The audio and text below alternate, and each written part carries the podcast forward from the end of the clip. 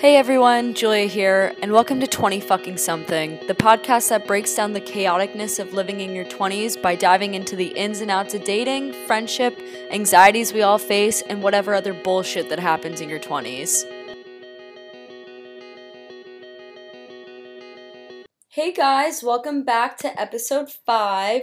So, this week you are blessed with me, myself, and I. And I'm actually really excited. I've got a couple of updates and some things I figured I'd check in on and, you know, talk to you guys about. So let's get into it. Um, funny little story, I guess. I don't know about the rest of y'all, but um, when I have a single sip of alcohol, specifically red wine, all my inhibitions are completely thrown out the window, and therefore it is utter chaos for anyone and everyone around me and anyone whose phone number I have. And with that being said, I did indeed make a poor choice due to that, as well as my friends overhyping me. Um, and yeah, so I guess, you know, bad choice. I decided to try and uh, booty call A2 to which, before you all start judging me, yes, I know that was a bad idea. We never go back to an ex. Um, as Serena Kerrigan once said, would you ever put a container of milk that you've left out on the counter back in the fridge hoping that it, you know, revives itself? Absolutely not. But so essentially, what happened is that I, you know, sent him a fun, risky text asking if he was free or whatever, and it ended up turning into a complete argument. So, safe to say that backfired in my face. But, you know, we flipped the script where this time I was trying to be unattached and just be in the moment and have fun, maybe, you know, aid some loneliness as well as other things, wink, wink. And he decided that instead of just, you know, being also emotionally immature and unavailable, that he wanted to have a conversation to which I'm like, where was this energy when I called you out on your bullshit originally? But alas, we're letting that go. And so I think the funny part is is that part of his anger came from the fact that I was booty calling him and I guess quote unquote taking back the power or changing the dynamic um, instead of you know him texting me or like me being the one waiting around. And obviously, I haven't spoken to him since I broke things off. And so I guess his idea of our first conversation since then would have been me being like, oh, like, I'm so sorry, like, take me back, whatever. But in fact, I was fully like, wink, wink, what are you doing? So again, nevertheless, a fun, risky evening that I was hoping for completely turned into not that. And so I guess slap on the wrist uh, from the universe, and I will definitely not be doing that again, as that was just a terrible idea. So back to square one. But obviously, along with, you know, having one too many glasses of red wine and being around my girlfriends who we all like to uh, see each other do stupid shit all the time. I think it's also fair to acknowledge the fact that, like, obviously, since we broke things off, I'm a little sad, not sad, but I guess lonely, just because, you know, as I've mentioned before, I live by myself and it's just a, you know, adjusting to a new schedule and a new like habit and you no longer have kind of that confidant and you know that person to hang out with. So I'm also a little burnt out, I think. I've been trying to, you know, meet new people and put myself out there, which is really fun, but also really emotionally draining and kind of tough, especially since I don't speak French. So it's hard to meet, you know, other people that aren't just like in my program or aren't American or predominantly speak English. Um, so I think it's just, you know, obviously a moment of weakness. We all have them. So judge me if you want, but let's be real, you've definitely texted your ex or someone that you shouldn't have texted and hopefully it went better than how this went for me. But yeah, so I think just kind of, you know, learning to be comfortable with just being alone and that it's not a bad thing and that, you know, yeah, dating's a lot of fun, but it's also nice to kind of just relish and take in your own personal space and there's nothing wrong with being burnt out with dating. I've mentioned before that I love Hinge and I love Bumble and whatever, but it gets to be a lot and I don't think anyone really talks about the burnout that you get. Like obviously not everyone you meet is going to be amazing or the person you're looking for or you know whatever. Sometimes they turn out to be like a good friend and or they turn out to be someone you're like please never call me again which is also just as possible. But i think as i've talked about before just kind of being comfortable with being in your own space and being in your own body and that you don't always need to be constantly entertaining someone and I think that's where I'm at right now. And you know, I mean, I think I called him because he's familiar. Also, with this whole like online dating stuff and not really meeting people, sometimes I'm like, okay, cool, yeah, you could go on Hinge and like find somebody and be like, great, here's my address.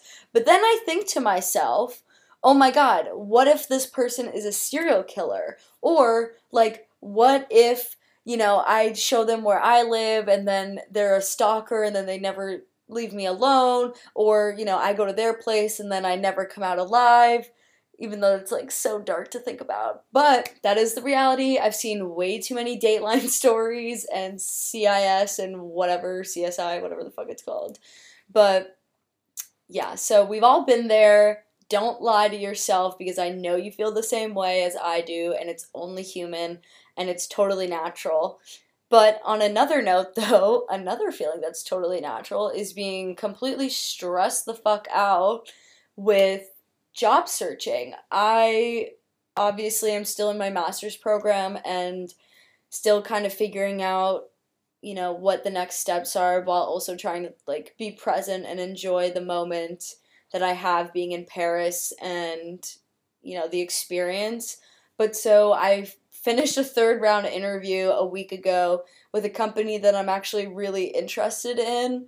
And the position is totally something I, not that I don't have any experience in it, but it's something I'm hoping to branch into. I'm originally in public relations and just like mass comm in general. And PR is cool, but I think I want to do something more technical and more, I don't know, less I don't know. It just like wasn't for me. I've worked in PR internships and I didn't love it. But so anyways, I you know, went through the first round of interview where it was just vetting and it was this like super charming, really nice British guy. And of course, you know, the conversation lasted 20 minutes. He's like, "Great, you you're a great match." You know, second interview. I go in it's with the Paris team because that's where it would be based and they, you know, I get on the the Google call and all of a sudden they go, Bonjour, ça va? Blah, blah, blah, blah, blah. And I'm sitting there like deer in headlights, and I go, Oui, oui, bon, bonjour, ça va très bien, like, merci, you know, uh, kind of frozen. And all of a sudden they go, Anglais, like, would you prefer English? And I had to be like, Shame, yes, yes, I would. So then I go through the interview, and I think just finding like job hunting and the relationship between like employer and employee is so different here than it is in the US. I think when you go into a first round interview, everyone is just like very excited, very hyped. You both it, it's like dating where you're both trying to sell yourself to the other. And so of course I'm in this interview and I'm being enthusiastic. I'm trying to be, you know, quirky and relatable and you know, show that I can do the job, whatever.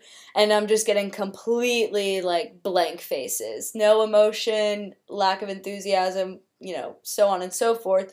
And so I finished that interview and I was like, oh shit, I'm like, they're not calling me back. There's no way. Like, that was a terrible interview. They don't like me.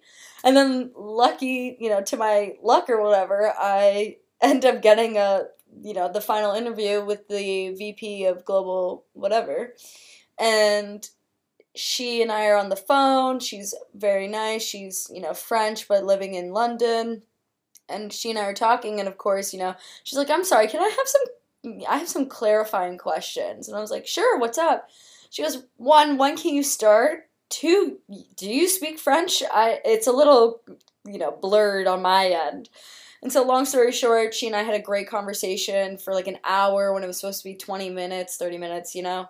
And so, I'm at the point where I'm just waiting to hear back. And I think I have a really good feeling. I'm also of the belief like no news is good news because I think if it was a no, then I would have gotten a no.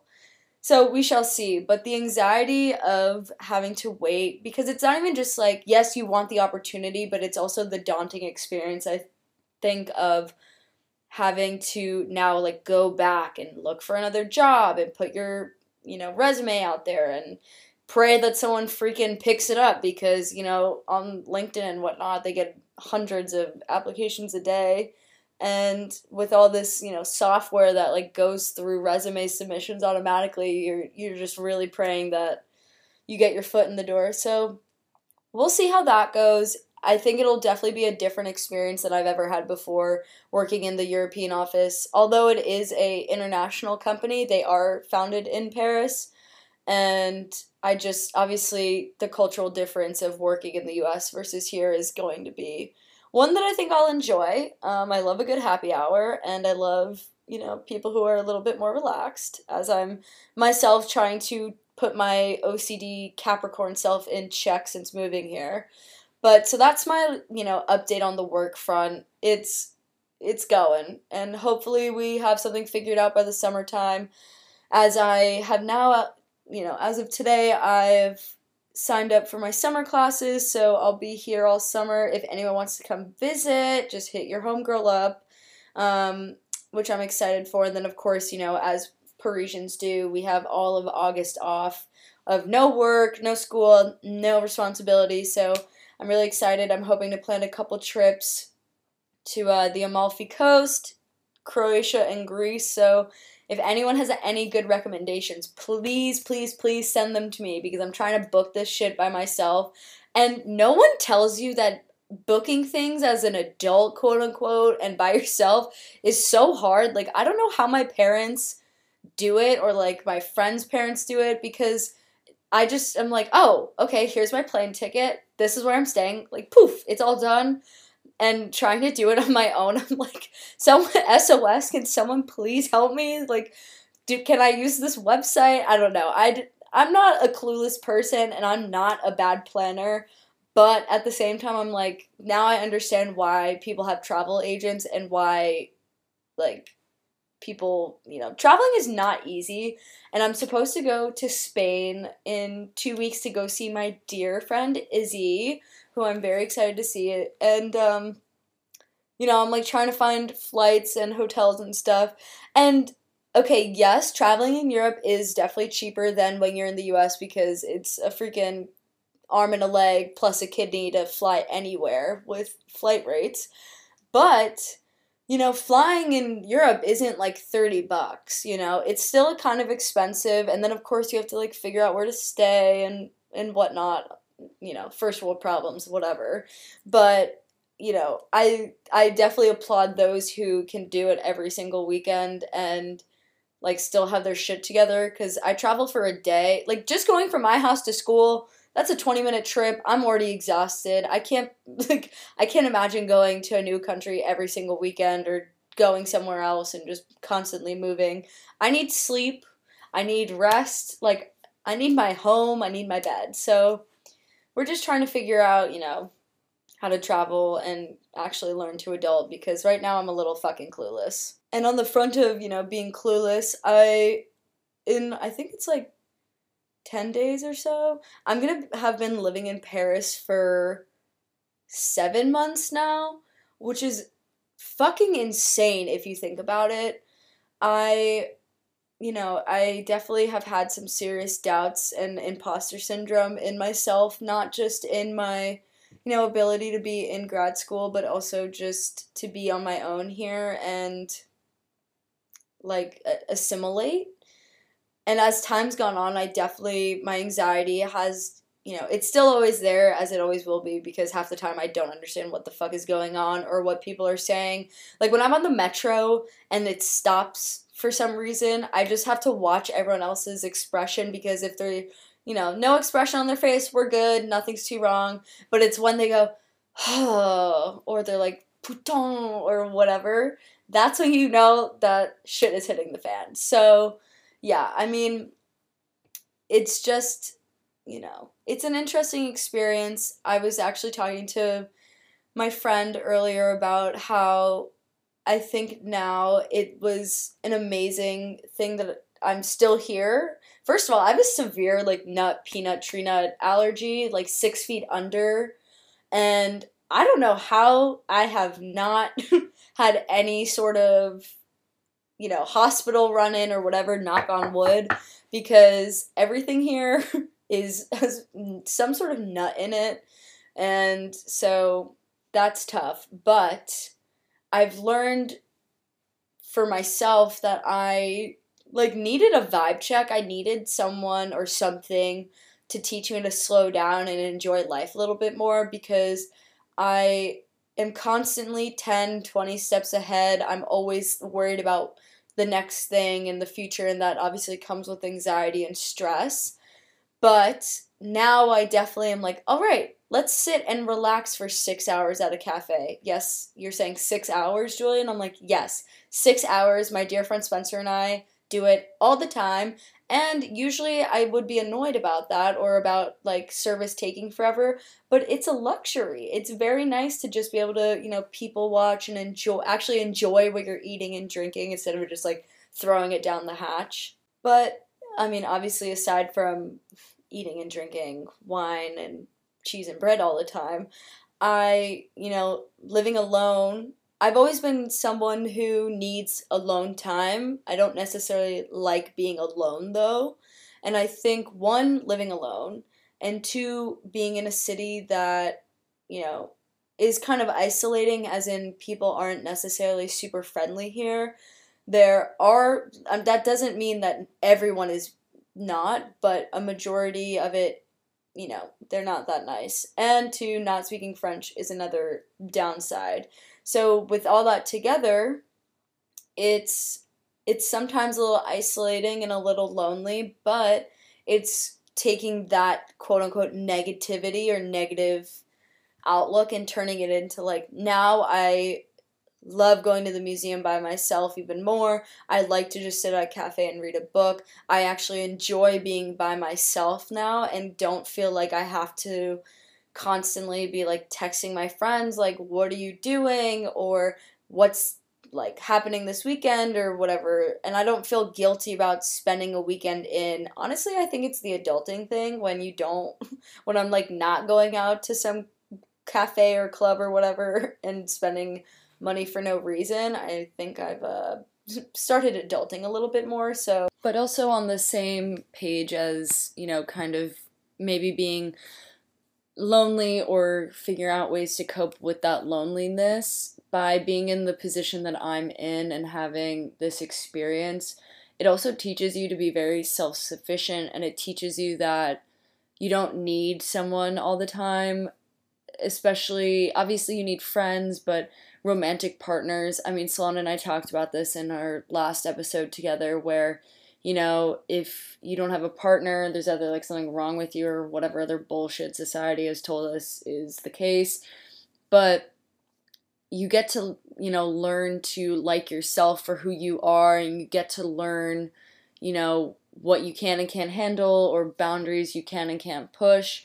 And also, my friend and I had this conversation. She's a really good friend of mine from home. She and I were talking about like why she's single or why she feels so alone and to that point I was like, well, would you rather you know be with someone and still feel alone or still not feel, you know, you know, not that you need someone to be complete, but you know, kind of together in the moment or would you rather be able to sit with yourself and be con- you know, co- happy and content and like at peace, which I think is really important and I don't think people realize how important it is to actually like yourself because you attract what you put out. And so remember, you are a badass. You deserve to have people who make you feel special and sparkly.